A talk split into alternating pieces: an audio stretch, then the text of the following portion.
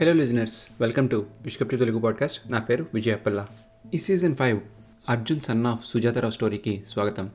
ఈ episode nine అంటే ఈ సీజన్ ఫినాలే ది ఎండ్కి స్వాగతం. ఈ ఎపిసోడ్తో ఈ సీజన్ అంతా ముగుస్తుంది. మీరు కనుక ముందు ఎపిసోడ్స్ వినకపోయి ఉంటే ఇది కూడా వినకండి. ఎందుకంటే ఇది సీజన్లో ఫైనల్ ఎపిసోడ్ అండ్ ఇదంతా ఒకటే స్టోరీ సో దయచేసి మీరు మొదటి నుండి వినండి. మీరు ఎక్కడ డిసప్పాయింట్ అవ్వరు. అర్జున్ ఇన్ని రోజుల నుంచి తను మాట్లాడుతుంది? అక్బర్ కాదని తెలుసుకున్నాడు. అప్పుడు ఎవరై ఉంటాడా అని తన కొత్త జర్నీని స్టార్ట్ చేశాడు. ఇంకా అసలు కథలో కలుపుదామా అసలు ఎవడు వాడు? నాకు ఇన్స్ట్రక్షన్స్ ఇచ్చాడు ఇన్ని మంత్స్ నుండి అని అర్జున్ చాలా ఆలోచించాడు. కానీ ఏమీ తట్టలేదు. అయితే శృతి కృతితో అర్జెంటుగా ఆ విలేజ్కి వెళ్ళి ఫ్యూచర్ చూడాలని డిసైడ్ అయ్యాడు. ఈ ఎక్స్పెరిమెంట్ ద్వారా అక్బర్ ఎక్కడున్నాడు? కోవిడ్ ఏమవుతుందో తెలుసుకోవాలని let's go let's do this అని చెప్పాడు. శృతి కృతి అండ్ అర్జున్ మాత్రమే ఆ విలేజ్కి వెళ్ళి చిన్నారిని కలిశారు. చిన్నారి వీళ్ళందరికన్నా బాగా హైట్తో బలంగా ఉంది. మొహమంతా ట్యాటూస్ టాటూస్ ఉన్నాయి. నుదుటి మీద హాఫ్ మూన్ ఉంది. రైట్ హ్యాండ్ మీద పెద్ద శివుడు పచ్చబోటుంది లెఫ్ట్ హ్యాండ్ మీద జీసస్ పచ్చబోటుంది అర్జున్ కొంచెం జడుచుకున్నాడు సడన్గా చూసి. చిన్నారి అర్జున్ చూసింది. ఈ పనిలో ఉండే రిస్క్ తెలుసుకుని ఒప్పుకున్నావా? చూడ్డానికి చిన్న చికినీ లెక్కనున్నావు. అన్నీ తెలుసుకుని ఒప్పుకున్నాను చిన్నారి. అట్టే టైం లేదు. వెంటనే మొదలుపెట్టు అని చెప్పాడు అర్జున్. అబ్బో రాలోనికి అంతా సిద్ధం. నువ్వే భద్రం అని అంది చిన్నారి. శృతి కృతి ఇలా మధ్యలో కూర్చున్నాడు అర్జున్. వారి ఎదురుగా ఒక పెద్ద కుండ బోర్లించి ఉంది అటువైపు చిన్నారి కూర్చుంది. Shruti left hand Arjun right హ్యాండ్లో. Kriti right hand Arjun left హ్యాండ్లో లాక్ చేసుకున్నారు. అర్జున్ హెడ్ వాల్చి ఆ కొండ మీద పెట్టమని చిన్నారి. అర్జున్ అంతా చెప్పినట్టే చేస్తున్నాడు. అప్పుడు చిన్నారి చూడు బాబు నువ్వు తల పెట్టిన వెంటనే నేను రెండు చేతులు కొండకు ఇరుపక్కలా పెడతాను. వెంటనే ఈ కొండల నుండి కాంతి రావాలి. రాకపోతే ఇది పనిచేయదు దీనికి మీ మైండ్ అంతా కూడా చాలా ప్రశాంతంగా ఉండాలి. అర్థమైందా? ఇందులో ఏమాత్రం తేడా జరిగినా నీ బుర్ర చెక్కలవుతుంది. చాలా పవర్ఫుల్ ప్రక్రియ ఇది. గతం తెలుసుకోవడం సులువు. ప్రస్తుతాన్ని మలుచుకోవడం కూడా సులువే కానీ భవిష్యత్తుని చూడడం పెద్ద ప్రమాదమే. ఆ దేవుడు ఆజ్ఞ కూడా నీకు ఉండాలి అర్జున్ ఆమె చెప్పినట్టే రిలాక్స్ అయ్యాడు. ఇష్టమైన దేవుని తలుచుకుని తల ఆంచాడు ఆ కొండ మీద. చిన్నారి కూడా ఆమె చేతులను ఆ కొండ మీద ఇరుపక్కల పెట్టింది. వెంటనే కొండ వెలిగిపోయింది. ఏదో ఒక పెద్ద కాంతి వచ్చింది. చిన్నారి అప్పుడు బలా బలా బలా నువ్వు గట్టివాడివిరా. ఆహ్ మీకు సరైన మగాడు దొరికాడమ్మా అని ఇక కార్యాన్ని మొదలుపెట్టారు. అప్పుడు శృతి కుతిల్ని కూడా కళ్ళు మూసుకున్నారు. అర్జున్ ఫ్యూచర్ని చూడడం మొదలుపెట్టాడు. మొదటి ఫైవ్ మినిట్స్ శృతి నుండి అక్కడ నుండి కృతి నుండి ఇంకా అక్కడి నుండి శృతి కృతి రిటర్న్స్ తీసుకున్నారు. అందులో ఇంపార్టెంట్వి ఒక లూప్లా తయారు చేసి ఈ ప్రాసెస్ని చిన్నారి అర్జున్కి చూపిస్తోంది. అలా ట్వంటీ మినిట్స్ అయ్యాక అర్జున్ ముక్కులో నుండి రక్తం రావడం మొదలైంది. అందరూ కళ్ళు మూసుకునే ఉన్నారు. అర్జున్ ముక్కులో నుండి ఆ రక్తం కొండ మీద పడింది. శృతి అండ్ కృతి కూడా బాగా అలసిపోయారు. చెమటలు బాగా పట్టాయి. టూ అవర్స్ పైన అయ్యింది. ఇంకా అర్జున్ కొండ మీద తల వాల్చే ఉన్నాడు. చిన్నారి ఏవో మంత్రాలు చదువుతోంది. ఫోర్ అవర్స్ అవుతుంది. ఇంకా ప్రాసెస్ అలానే కంటిన్యూ అవుతుంది. సెవెన్ అవర్స్ దాటింది. కృతి ఇక కింద పడిపోయింది. కాసేపటికే శృతి కూడా పడిపోయింది. ఆ కొద్దిసేపటికే అర్జున్ సడన్గా తన ఐస్ని ఓపెన్ చేశాడు. షర్ట్ అంతా బ్లడ్తో ఉంది. కుండ మీద నుండి తల లేపి శృతి అండ్ కృతిని చూసి తాను కూడా కింద పడిపోయాడు. ఒక ఎయిట్ అవర్స్ తర్వాత అందరూ లేచారు. లేచేసరికి అర్జున్ కంగారు పడ్డాడు. తను చూసిందంతా కలేమో అనుకున్నాడు. అప్పుడు శృతి మాట్లాడుతూ అర్జున్ అర్జున్ ఎలా ఉన్నావు? ఏం చూసావు? నీకు ఎలా ఉంది ఇప్పుడు? టెల్ మీ ఎవ్రీథింగ్ చెప్తాను శృతి చెప్తాను. ఈ అక్బర్ చెప్పే ఇన్స్ట్రక్షన్స్ కనుక ఫాలో అయితే ఇంకో టూ వీక్స్లో మనం అంతా చనిపోతాం. సో వీడెవడనేది మనం కనుక్కోవాలి. ఫస్ట్ వాడి రౌట్లోనే మనం వెళ్ళాలి. So let's go back to Hyderabad. Hyderabad వచ్చాక ఆ స్పెషల్ డివైస్ నుండి ఫోన్ చేశాడు అక్బర్కి అలియాస్ ఆఫీసర్కి. Hello officer next case file పంపండి. నేను రెడీ అని అన్నాడు అర్జున్. ఈసారి ఆ ఫైల్ ఇంటి ముందర పెట్టి వెళ్ళిపోతున్న వాడిని ఫాలో అయ్యాడు. కానీ ట్రాఫిక్లో వాడిని మిస్ అయ్యాడు. ఈ కేసులో వాడి దగ్గర ఎలాంటి పవర్స్ లేవు. లైట్ అని శృతికృతితో అర్జున్ చెప్పాడు. నువ్వు అదెలా చెప్పగలవు? అని శృతికృతి అడిగారు. నేను ఆల్రెడీ చూసేసా కదా అందుకే తెలుసు. కానీ ఈ అక్బర్ అని చెప్పుకునేవాడిని పట్టుకోవాలి. అంటే మనం చాలా బాగా ప్లాన్ చేయాలి. వేస్తాను ఒక మాస్టర్ ప్లాన్ అని చెప్పాడు అర్జున్. ఈవినింగ్ అయ్యాక ఆఫీసర్ కాల్ చేసి ఆఫీసర్ ఐ ఫౌండ్ హిమ్ కానీ నేను ఇవాళ వెళ్ళాను అమ్మకి కోవిడ్ వచ్చింది. టెస్ట్ చేయించాలి. రేపు ఎల్లుండి వెళ్తాను. కావాలంటే మీకు అడ్రస్ ఇస్తాను. యూ కెన్ ట్రై అని అర్జున్ చెప్పాడు. కాల్ కట్ అవ్వగానే ఇంట్లో వాళ్ళంతా ఆ మాటలు విన్నారు. అర్జున్ వాళ్ళ నాన్న ఏంట్రా మాట్లాడుతున్నావు? అమ్మకు కోవిడ్ ఏంటి? అంతా నీ ఇష్టమేనా? నీకు నోట్ వచ్చింది అవుతావా ఫోన్లో? అని మందలించారు. అప్పుడు అర్జున్ ఆగండి నాన్న అని లోపున ఎవరో కాలింగ్ బెల్ కొట్టినట్టు అనిపిస్తే డోర్ ఓపెన్ చేస్తే కోవిడ్ టెస్ట్ చేయడానికి వచ్చామని సుజాత గారిని కలవాలని ఒక అతను వచ్చి నించున్నాడు ఇదేంట్రా? నేనే ఆర్డర్ ఇచ్చాను నాన్న. అమ్మకి కోవిడ్ టెస్ట్ చేయించాలి. అమ్మా అని చెప్పి అమ్మని పిలిచి కోవిడ్ టెస్ట్ చేయించాడు. అప్పుడు అర్జున్ వాళ్ళ నాన్న మాట్లాడుతూ అమ్మ నీరసంగా ఉందిరా మార్నింగ్ నుండి. అందుకే బెడ్ మీదే ఉంది. అలా అర్జున్ వాళ్ళ అమ్మకి టెస్ట్ చేయించాడు. శృతి కుదిరినప్పుడు అర్జున్ మీ మదర్ కోవిడ్ పాజిటివ్ రావడం నువ్వు ఆల్రెడీ చూసావా మొన్న యాక్టివిటీలో? ఎస్ చూశాను. అండ్ అది ఎలా తగ్గించాలో కూడా నాకు బాగా తెలుసు. జస్ట్ వెయిట్ అండ్ వాచ్ ఆ టెస్ట్ అయిపోయిన తర్వాత సుజాతని బెడ్ మీద పడుకోబెట్టి అర్జున్ తన పర్సనల్ వాటర్ బాటిల్ని సుజాతకి ఇచ్చాడు. అమ్మ ఇదిగో నా బాటిల్ నుండి వాటర్ తాగు అని చెప్పాడు. ఆ వాటర్ తాగి పడుకుంది సుజాత. శృతికీర్తుల దగ్గరికి వచ్చి దీనికి మెడిసిన్ నేనే. నా కోవిడ్ వచ్చి తగ్గిన తర్వాత నా బాడీలో ఉన్న సెల్ఫ్ ఫీలింగ్ కోవిడ్కి బాగా రియాక్ట్ అయ్యింది ఇప్పుడు కోవిడ్ తగ్గిస్తుందని నాకు మొన్న ఫ్యూచర్ చూడగానే అర్థమైంది. వావ్ అర్జున్ ఇంత మంచి జరుగుతున్నా. మరి మనం ఎలా చనిపోయాం? మనందరినీ మర్డర్ చేశారు శృతి. ఎలా అనేది ఇప్పుడు తెలుసుకోబోతున్నాం అని చెప్పాడు అర్జున్. ఈలోగా అర్జున్ ఇచ్చిన అడ్రస్కి ఒకడు ఎర్ర చొక్కా వేసుకుని వెళ్ళి తలుపు కొట్టాడు. లోపల నుండి ఎవరు అని అడిగారు.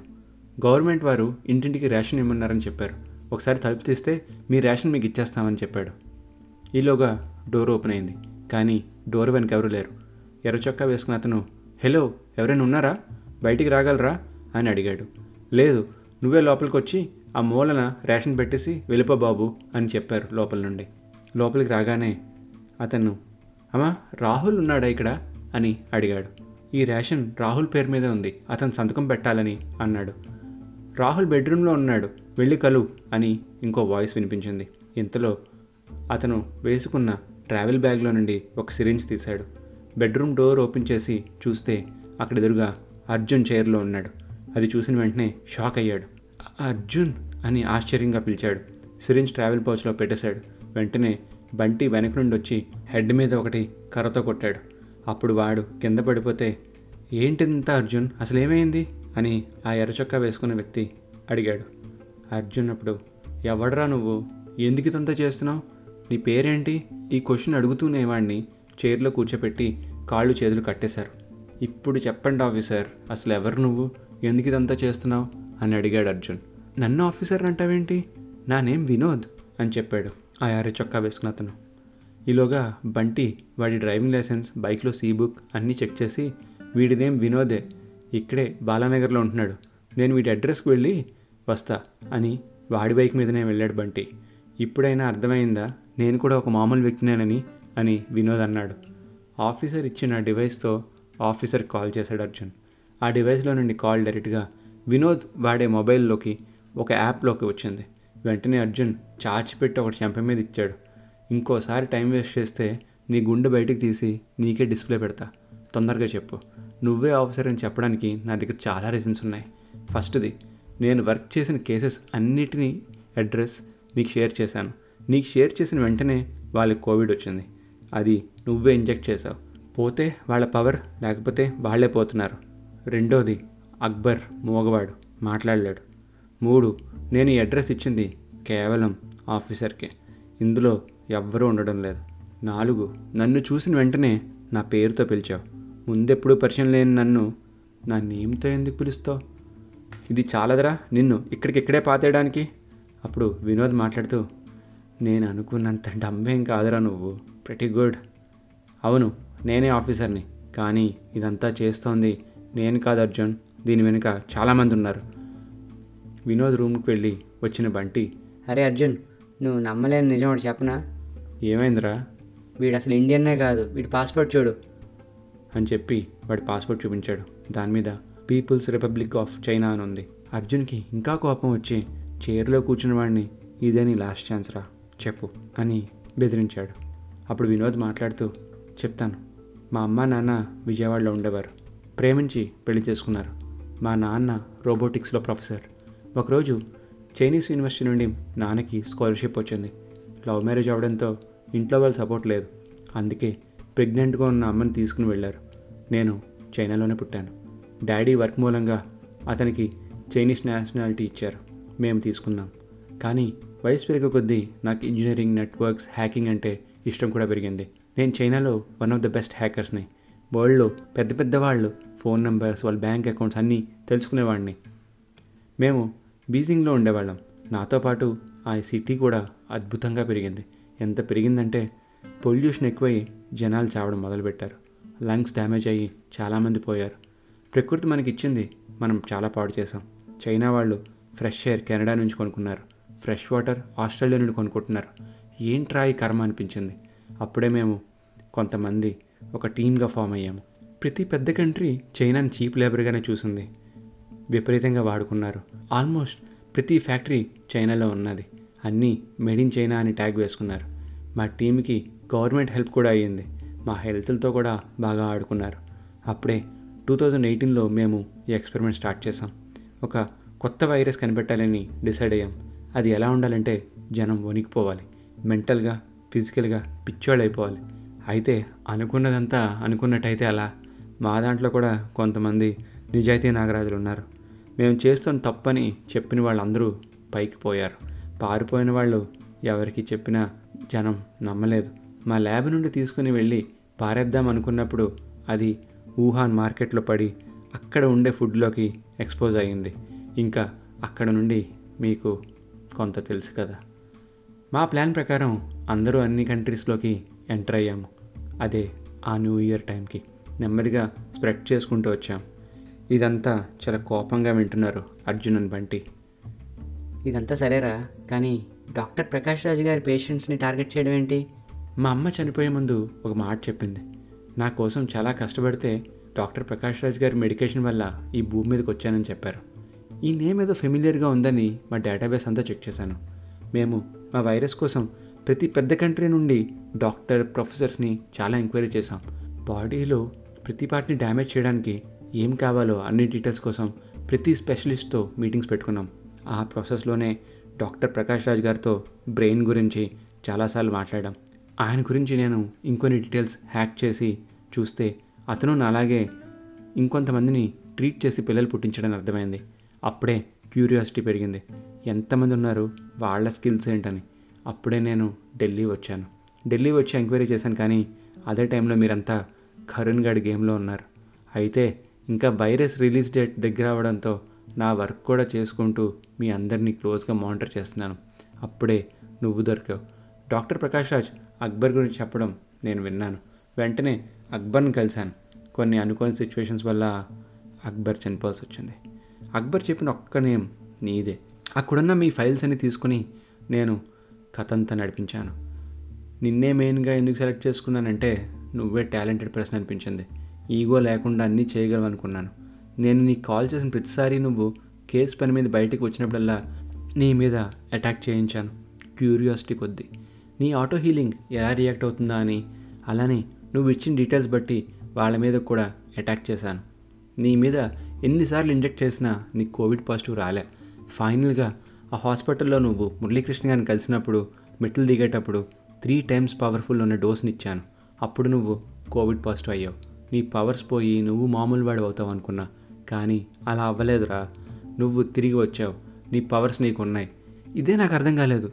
నీ పవర్స్ నీకు ఉన్నాయి. నువ్వు మళ్ళా మామూలుగానే ఉన్నావు. అరే అసలు మీ గవర్నమెంట్ ఎందుకు ఇదంతా సపోర్ట్ చేసింది? అయ్యో పిచ్చర్జున్. మా గవర్నమెంట్ ఏంటి? చాలా గవర్నమెంట్ సపోర్ట్ చేశాయి. చాలా పెద్ద పెద్ద కంపెనీస్ కూడా సపోర్ట్ చేశాయి. ఈ భూమి మీద జనాభా పెరిగిపోయింది కరువు పెరిగిపోయింది. మెడిసిన్స్ బాగా పెరిగి చనిపోకుండా ఆపుతున్నాయి. డెబ్బై ఏళ్ళకే పోవాల్సిన ముసలి వాళ్ళని ఆరోగ్యంగా ఉంచడానికి చాలా మెడిసిన్స్ వచ్చాయి మార్కెట్లోకి. క్యాన్సర్ డయాబెటీస్ని కూడా ట్రీట్ చేసేస్తున్నారు. ట్వంటీ థర్టీ నుండి మనిషి కనీసం నైంటీ ఇయర్స్ బతుకుతాడని చెప్తున్నారు. నెమ్మదిగా అది హండ్రెడ్ చేస్తారు వన్ నాట్ ఫైవ్ చేస్తారు. మరి అలాంటి ముసలి వాళ్ళని వాళ్ళ పిల్లలు ఎలాగో చూడడం లేదు. ఎవరు చూస్తారు? గవర్నమెంట్స్ చూస్తున్నాయి. లోన్స్ ఇచ్చి పెన్షన్స్ ఇచ్చి ఏదో ఒక స్కీమ్ పెట్టి ఫ్రీ మనీ ఇచ్చి మెడిసిన్స్ తెప్పించి రేట్స్ తగ్గించి అలా ఎంతకని చేస్తారు? ఎంతకాలం చేస్తారు? మాస్ మర్డర్ చేయలేరు కదా. అందుకే చాలా గవర్నమెంట్స్ మాతో కుమ్మక్కయ్యాయి. యాక్చువల్లీ ఇది కేవలం పెద్దవాళ్ళని మాత్రమే టార్గెట్ చేయాలి. అందుకే చనిపోయిన వాళ్ళల్లో సెవెంటీ ఫైవ్ పర్సెంట్ మంది అబోవ్ సిక్స్టీ ఫైవ్ ఇయర్స్ వాళ్ళే. అదే మా ఎయిమ్ కూడా. ఒకటి చెప్పారు జున్ ఈ కోవిడ్ రాకతో ఏదైనా ఒక పెద్ద కంపెనీ మూసుకుని పోయిందా? ఏదైనా నీకు తెలిసిన ఒక బ్రాండ్ కూలిపోయిందా? ఎవరైనా నష్టపోయారా? వీధి మీద సామాను పానీపూరి చాట్ మసాలా ఐస్ క్రీమ్ అమ్ముకునేవాడు తప్ప. అండ్ వాడి వల్ల గవర్నమెంట్కి ఏమైనా వచ్చిందా? వాడు సరిగ్గా ట్యాక్స్ కూడా కట్టడు. నువ్వు అబ్జర్వ్ చేసే ఉంటావు. ప్రతి బడా కంపెనీ లాస్ట్ వన్ ఇయర్లో రికార్డ్ ప్రాఫిట్స్ చేసుకున్నాయి. వెళ్ళి వాళ్ళ క్వార్టర్లీ రిజల్ట్స్ చూడు. వర్క్ ఫ్రమ్ వల్ల చాలా ఖర్చులు సేవ్ అయ్యాయి వాళ్ళకి. ఏ బ్రాండ్ అయినా తీసుకో నువ్వు. నువ్వు యూస్ చేసే సెల్ ఫోన్ కానీ యూస్ చేసే కంప్యూటర్ ఇంటర్నెట్ తాగే డ్రింక్ వాడే కాస్మెటిక్స్ అందరూ కూడా బాగానే ప్రాఫిట్స్ చేసుకున్నారు. ఎవరు నష్టపోయారు? పూర్ పీపుల్ తప్ప. ఎయిర్లైన్స్ పోయాయి కదరా వినోద్. ఏం మాట్లాడుతున్నావు? నిజమే అర్జున్ ఎయిర్లైన్స్ పోయాయి. కానీ ఎన్ని ఇయర్స్ తర్వాత? ఇన్ని ఇయర్స్ నుంచి దోచుకున్నారు. కానీ ఒక్కసారి మళ్ళీ ట్రాఫిక్ నార్మల్ అయితే వాళ్ళు టికెట్స్ పెంచుతారు. నువ్వు ట్రావెల్ చేయడం మానేస్తావా? ఆపుకుంటావా? వెళ్ళకుండా ఎక్కడికేను they will bloody increase everything dammit don't worry వాళ్ళందరూ ఫైన్ లాంగ్ టర్మ్ ఆలోచించు. అదంతా సరేరా కానీ ప్రకాష్ రాజ్ గారు పదమూడు మందిని చెప్పారు. మనందరితో కలిసి పన్నెండు మంది అయ్యాం. మరి ఆ ఇంకో వ్యక్తి ఎవరు? ఆ ఇంకో వ్యక్తి Akbar. Akbar is highly talented individual సైన్స్లో ఏదో ఒకటి సాధించగలడు. డయాబెటీస్కి మెడిసిన్ కూడా కనుక్కున్నాడు. కానీ ఆ ఫార్ములాని కూడా మేము తీసుకుని పోయాం. నెక్స్ట్ కోవిడ్ మీద రీసెర్చ్ స్టార్ట్ చేశాడు. అందుకే మా వాళ్ళు చంపేశారు. అర్జున్ చాలా ఫీల్ అయ్యాడు. తనతో తెచ్చుకున్న తాడు టేప్స్ అన్నీ బయటికి తీసి సరేరా మీ నెక్స్ట్ ప్లాన్ ఏంటి? అని అడిగాడు. మేము చేయాల్సింది చేసాం నువ్వు అబ్జర్వ్ చేస్తుంటే ఆల్రెడీ అన్ని కంట్రీస్ని అందరూ బ్లాక్ చేసుకున్నారు. నెమ్మదిగా Chinese citizens are allowed in to all the countries అని బోర్డులు పెడతారు. ఎందుకంటే వైరస్ ఇంకా మా దేశంలో లేదు. We got antidote dude. అదే టాప్ సీక్రెట్. అందరూ ఆల్రెడీ వ్యాక్సినేటెడ్ మా ఊర్లో. ఇంకో విషయం ఇది ఇక్కడితో ఆగదు. చాలా జరుగుతాయి. నువ్వు నేను ఉంటామో లేదో నాకు తెలియదు కానీ అలానే పవర్స్ పోయిన వాళ్ళకి కూడా ఇంకో ఛాన్స్ ఉంది. మన బాడీలో ప్రతి సెల్కి మ్యాక్స్ టైం లెవెన్ మంత్స్ అంటే ఎవ్రీ లెవెన్ మంత్స్కి కొత్త సెల్స్ పుడతాయి.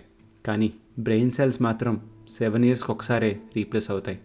ఆ టైంలో పుట్టుకతో వచ్చినవి మళ్ళీ తిరిగి రావచ్చును. So Vivek and Karun may come back with their powers Arjun అదంతా విన్నాక బుర్ర బాగుంటే బుర్ర బాగోలేని వాళ్ళకి హెల్ప్ చేయాలరా. మనం కూడా బుర్ర పాడు చేసుకుని పిచ్చోళ్ళ బిహేవ్ చేయకూడదు. ఇదేం సైకోజం రమ్ ఇది సరే అయితే నువ్వు ఇలానే ఉండు. డోర్స్ ఓపెన్ చేసి పెట్టరా బంటి. ఫ్రెష్ ఎయిర్ ఇద్దాం. అలానే చుక్క చుక్క పడేటట్టు ఆ వాటర్ క్యాన్ బోర్లా పెట్టించు. వీటికి ఫ్రెష్ వాటర్ కూడా ఇద్దాం. నోట్లో గుడ్డ పెట్టి ఆ తాళ్ళు ఇంకొంచెం గట్టిగా కట్టేసి వెళ్ళిపోదాం. నువ్వు బ్రతకడం కష్టం రా ఒకవేళ బ్రతికితే అది నీ దురదృష్టం. ఎందుకంటే నేను అప్పుడు పక్కగా నేను లేపేస్తా. పదరా బంటి వెళ్దాం అని అక్కడి నుండి మెయిన్ డోర్ క్లోజ్ చేసి వెళ్ళిపోయారు. శృతి అండ్ కృతిని కలిశారు. అప్పుడు అర్జున్ మాట్లాడుతూ సో కరెంట్ ప్రాబ్లం అయితే సాల్వ్ అయింది. ఏం సాల్వ్ అయింది అర్జున్? కోవిడ్ అలానే వ్యాపిస్తోంది. వ్యాక్సిన్ ఏమీ లేదు ఇంకా వ్యాక్సిన్ వస్తుంది శృతి. నేనే ట్రీట్ చేయడం మంచిది కాదు. ఒకటి రెండుసార్లు తప్పదు కానీ పదే పదే రిపీట్ చేయలేను. దాని గురించి ఒకసారి మనం చిన్నారిని కలవాలి. ఎందుకంటే నేను చూసిన ఫ్యూచర్ని చేంజ్ చేశాను నెక్స్ట్ ఏం జరగబోతుందో మళ్ళీ తెలుసుకోవాలి. కోవిడ్ కూడా ప్రకృతిలో ఒక పార్టీ అనుకుంటే దానికి మనం అడాప్ట్ అవ్వాలి. అంతేకాని ఇదిగో ఇలా ప్రకృతి విరుద్ధంగా చేయకూడదు. ప్రకాష్ రాజు గారు కూడా ప్రకృతికి విరుద్ధంగానే చేశారు. కానీ అది మనందరినీ సృష్టించి ఆయన మంచి చేద్దాం అనుకున్నారు. అందులోంచిగో ఇలాంటి చీడపురుగులు కూడా బయటకు వచ్చాయి ప్రకాష్ రాజు గారు చెప్పారు చనిపోయే ముందు. నేను కీ అండ్ కామన్ సెన్సే మనల్ని కాపాడుతుందని. నాకు అదే నిజం అనిపించింది. నేనే key to enter in to this madness of the future and past and మనందరి కామన్ సెన్సే కాపాడుతుంది. Let see how it goes. అలానే చిన్నారిని కలిసి ప్రతాప్ గురించి నేను అనుకుంటున్న ప్లాన్ వర్కౌట్ అవుతుందో లేదో చూడాలి. వినోద్ చెప్పినట్టు సెవెన్ ఇయర్స్ తర్వాత బ్రెయిన్ సెల్స్ రీజనరేట్ అయితే కరుణ్ అండ్ వివేక్కి మళ్ళీ పవర్స్ వస్తాయా రావో కూడా వేచి చూడాలి. అప్పుడు బంటి అరే డాక్టర్ గారు పదమూడు మందిని చెప్పారు కదా మనకి లెక్క సరిపోయిందా? ఏది? ఒకసారి లెక్క పెట్టు. అర్జున్ అంటే నువ్వు వివేక్ కరుణ్ ఇటలీలో చనిపోయిన గాయత్రి శృతి కృతి ఐ ప్రాబ్లం ఉన్న ప్రతాప్ వినోద్ ఇదే ఈ పిచ్చోడు మార్నింగ్ వాళ్ళ మావితో మాట్లాడు కదా రాము అండ్ వినోద్ మనకు చెప్పాడు కదా ఇద్దరిని ఇద్దరు కేసులు సాల్వ్ చేశారని ఒకడు ఆటిజం అండ్ పోలియోతో ఉన్న వాళ్ళు వాళ్ళకి పవర్స్ ఏం లేవని వాళ్ళు Akbar and uh, mobile morning వచ్చిన కేస్ ఫైల్ అదే ఈ అడ్రస్ చూపించి వినోద్ని తీసుకొచ్చాం కదా ఈ కేస్ ఫైల్ సో పదమూడు మంది. కరెక్టేరా ఇంతలో సుజాత ఫోన్ చేసి అర్జున్కి ఐఎమ్ ఫీలింగ్ మచ్ బెటర్ రా ఇప్పుడు.